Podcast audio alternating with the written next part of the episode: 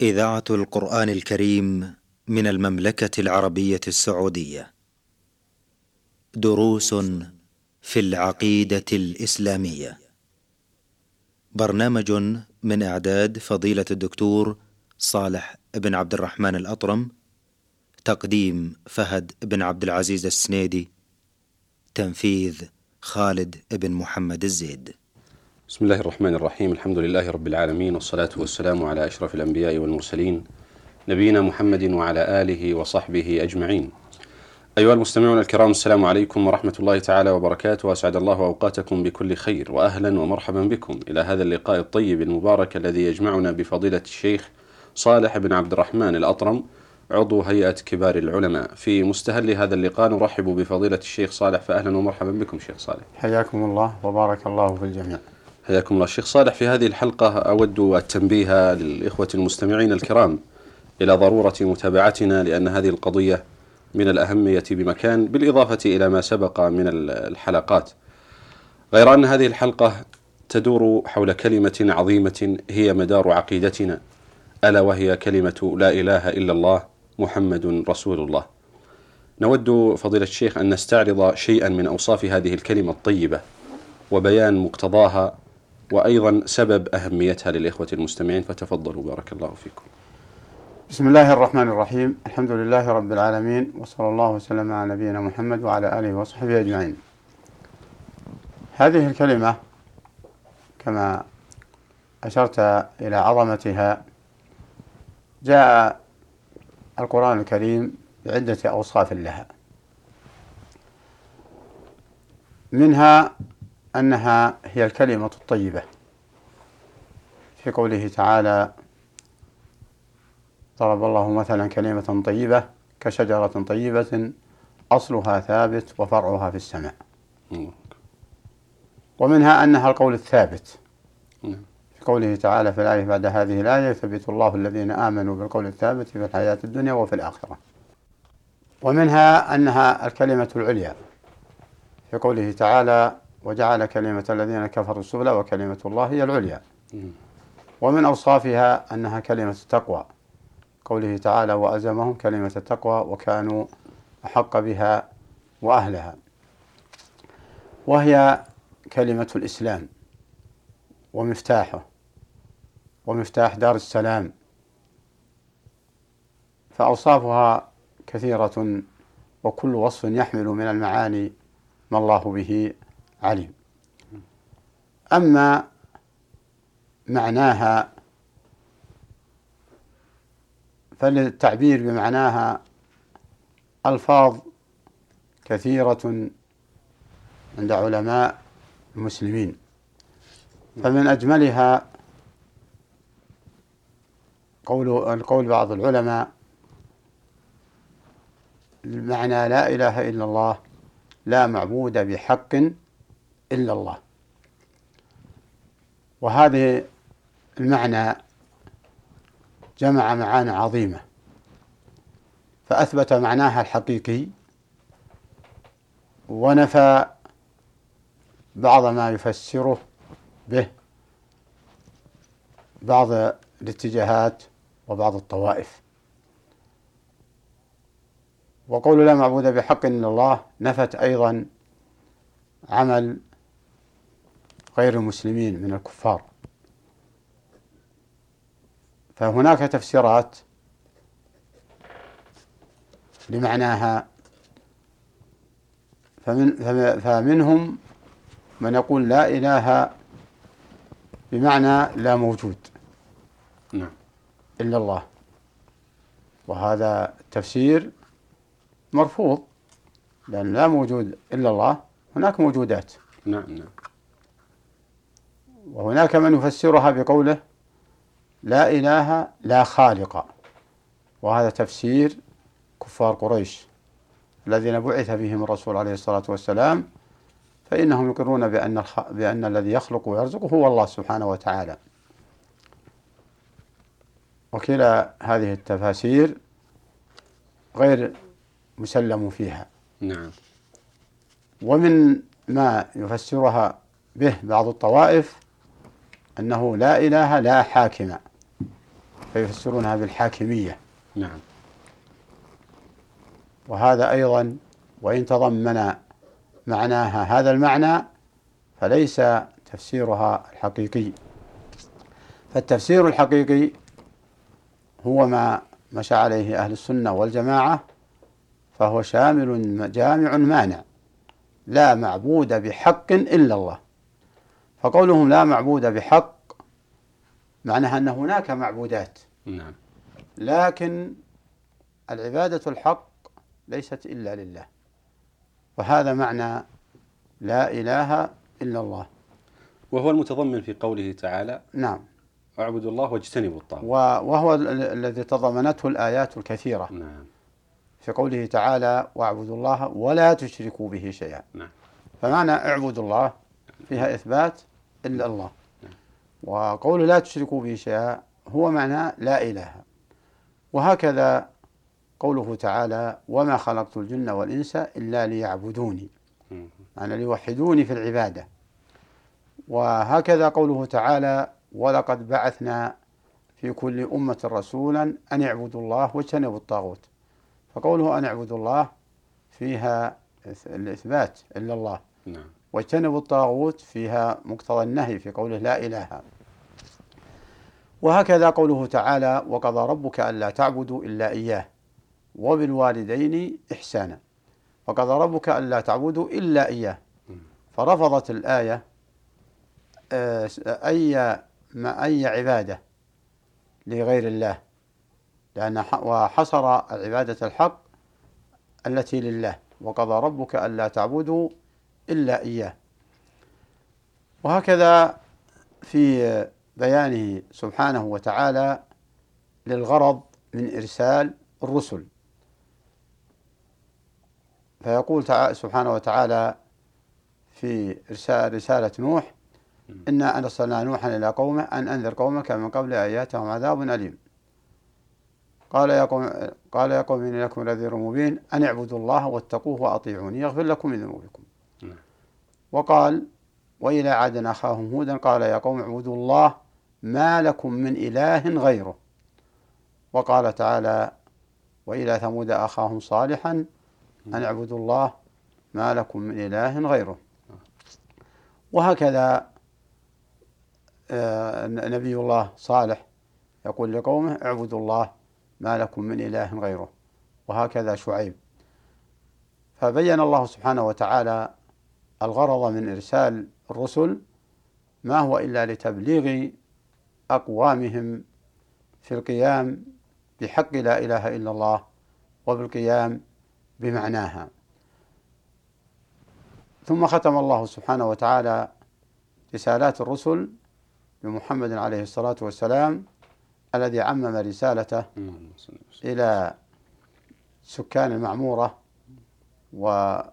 وبقاء هذه الرسالة إلى أن تقوم الساعة.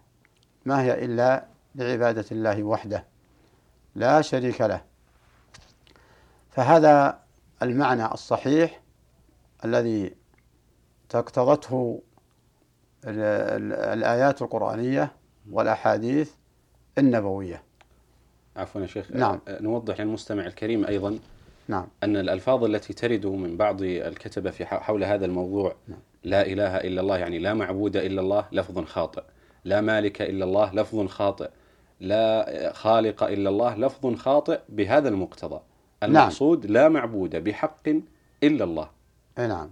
ووجه الخطأ كما تفضلت قوله لا معبود إلا الله. نعم. وهناك معبودات نعم. في في المجتمعات كثيرة. وهو نصت عليه كثير من الآيات. أي نعم. ما نعبدهم إلا ليقربونا إلى الله زلفى. وكذلك في آه، في, في الذين أرسل فيهم الرسول عليه الصلاة والسلام نعم. فإنهم يعبدون ويطلبون الغوث وينذرون لغير الله يطلبون الغوث من غير الله وينذرون آه، لغير الله ويستعيذون آه، بغير الله وكل ذلك يقولون ما نعبدهم إلا ليقربونا إلى الله زلفى والذين اتخذوا من دونه أولياء ما نعبدهم نعم. إلا ليقربونا إلى الله زلفى ويعترفون أنهم لا أنهم لا لا, لا يخلقون نعم. ولا يرزقون ولكن يطلبون منهم الشفاعة فأبطل الله ذلك. بالآيات التي سمعناها آه، في من في بيان الغرض من إرسال الرسل وهكذا يقول قوله تعالى ويعبدون من دون الله ما لا يضرهم ولا ينفعهم ويقولون هؤلاء شفعاؤنا عند الله.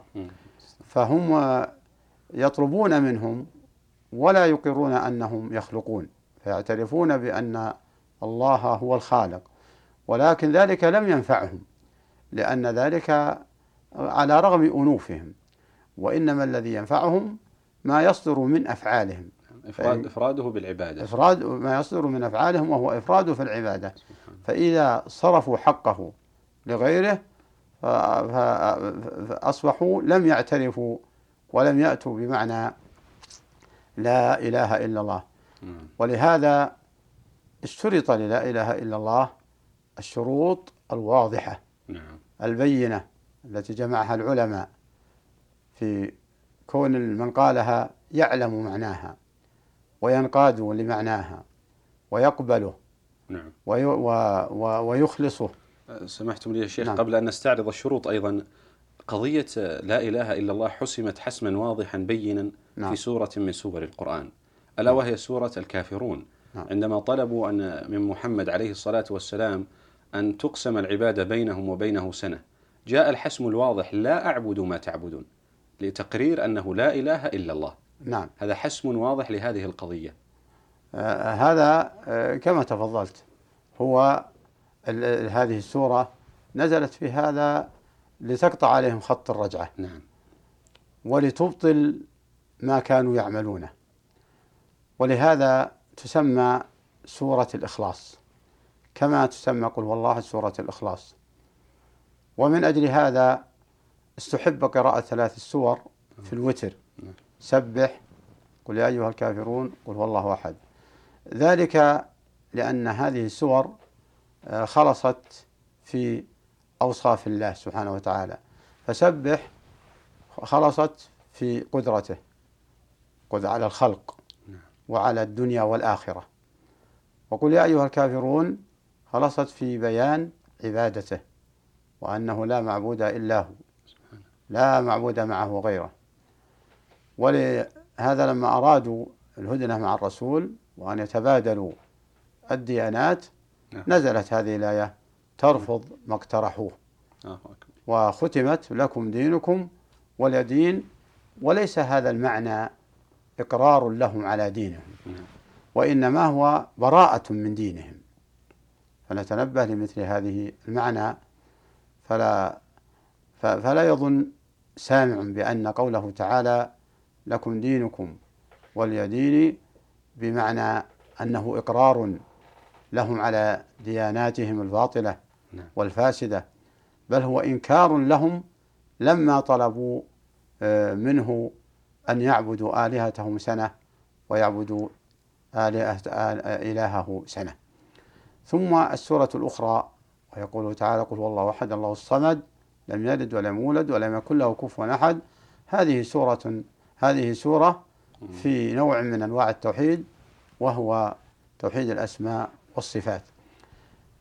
فهذه الآيات السور الثلاثة هي أساس تقسيم التوحيد إلى ثلاثة أقسام عند المحققين من العلماء. وسبب تقسيمه ربما يسأل سائل ويقول هذا التقسيم آه، ما سببه عند العلماء المحققين؟ سببه بأن يرفضوا من اكتفى بإقرار الخلق والرزق. وهكذا الذين يثبتون وجود الله وأسماءه وصفاته وصفاته ولكنهم لم يفردوه بالعبادة. فقد يوحدونه بأسمائه وصفاته وقد يوحدونه في بأنه الخالق ولا خالق معه غيره لكن العبادة لم يوحدوه بها فلم ينفعه. فلا بد من الأقسام الثلاثة. وهذه عبارة لكثير من العلماء المحققين المتأخرين. هناك عبارة لتقسيم التوحيد بعض العلماء السابقين وهو قولهم ينقسم التوحيد إلى قسمين توحيد المعرفة والإثبات والثاني الطلب والقصد. نعم. فالمعرفة والإثبات يريدون به توحيد الربوبية وتوحيد الأسماء والصفات. والطلب والقصد أي توحيد العبادة. بمعنى أنه مطلوب من الخلق أن يعبدوه ولا يشركوا به شيئا. والمعرفة والإثبات هذا لا يكفي. ولو كان كافي لا لما حكم على من صرفوا شيئا من العبادة لغير الله كفار. يعني كفار قريش يقرون بوجود الله وأيضا يثبتون علوه ويثبتون له كثيرا من الصفات. فيقول أمية بن الصمت؟ مجدوا الله فهو للأهل مجد. ربنا أمسى في السماء كبيرا. فهذا دليل على أنهم يثبتون العلو ويثبتون وجود الله.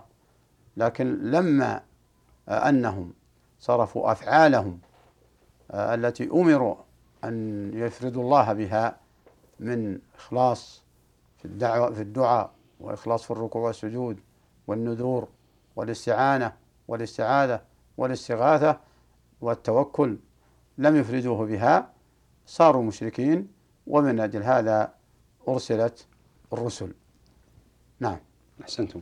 شيخ أيضا أود أن أؤجل قضية الحديث عن شروط هذه اللفظة إلى حلقة قادمة لنختم هذا اللقاء بموضوع مهم.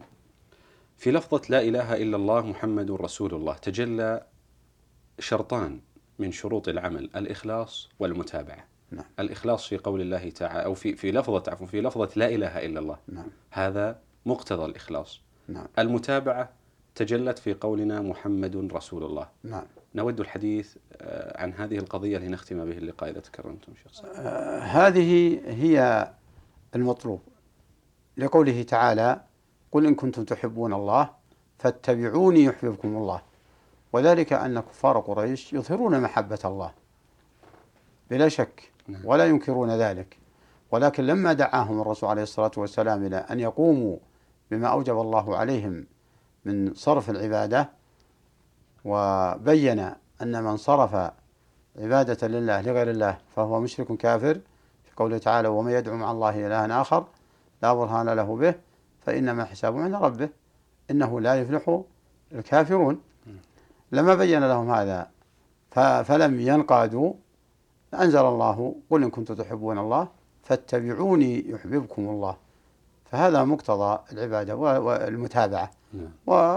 والكلام على المتابعة آه، تشتمل جميع الحلقات وكل كلام في هذا الشأن كل يقتضي لا بد من المتابعة. نعم. ولا بد والمتابعة لا بد من الإيمان بالرسول وسيأتي لهذا إن شاء الله تعالى آه، شيء من الكلام. أتمنى ذلك. وأيضا نرجو من الإخوة المستمعين متابعتنا في الحلقات القادمة بإذن الله لنستكمل هذه القضية المهمة ألا وهي لا إله إلا الله محمد رسول الله. في الختام شيخ صالح أتوجه لكم بالشكر الجزيل بعد شكر الله تعالى على هذا البيان الطيب وأتمنى أن يتجدد بكم اللقاء وأنتم على خير. أيها المستمعون الكرام تقبلوا في الختام تحية زميلي بخيت الدوسري من الهندسة الإذاعية حتى نلقاكم في حلقة قادمة بإذن الله. نستودعكم الله. السلام عليكم ورحمة الله تعالى وبركاته. دروس في العقيدة الإسلامية. برنامج من إعداد فضيلة الدكتور صالح بن عبد الرحمن الأطرم تقديم فهد بن عبد العزيز السنيدي تنفيذ خالد بن محمد الزيد.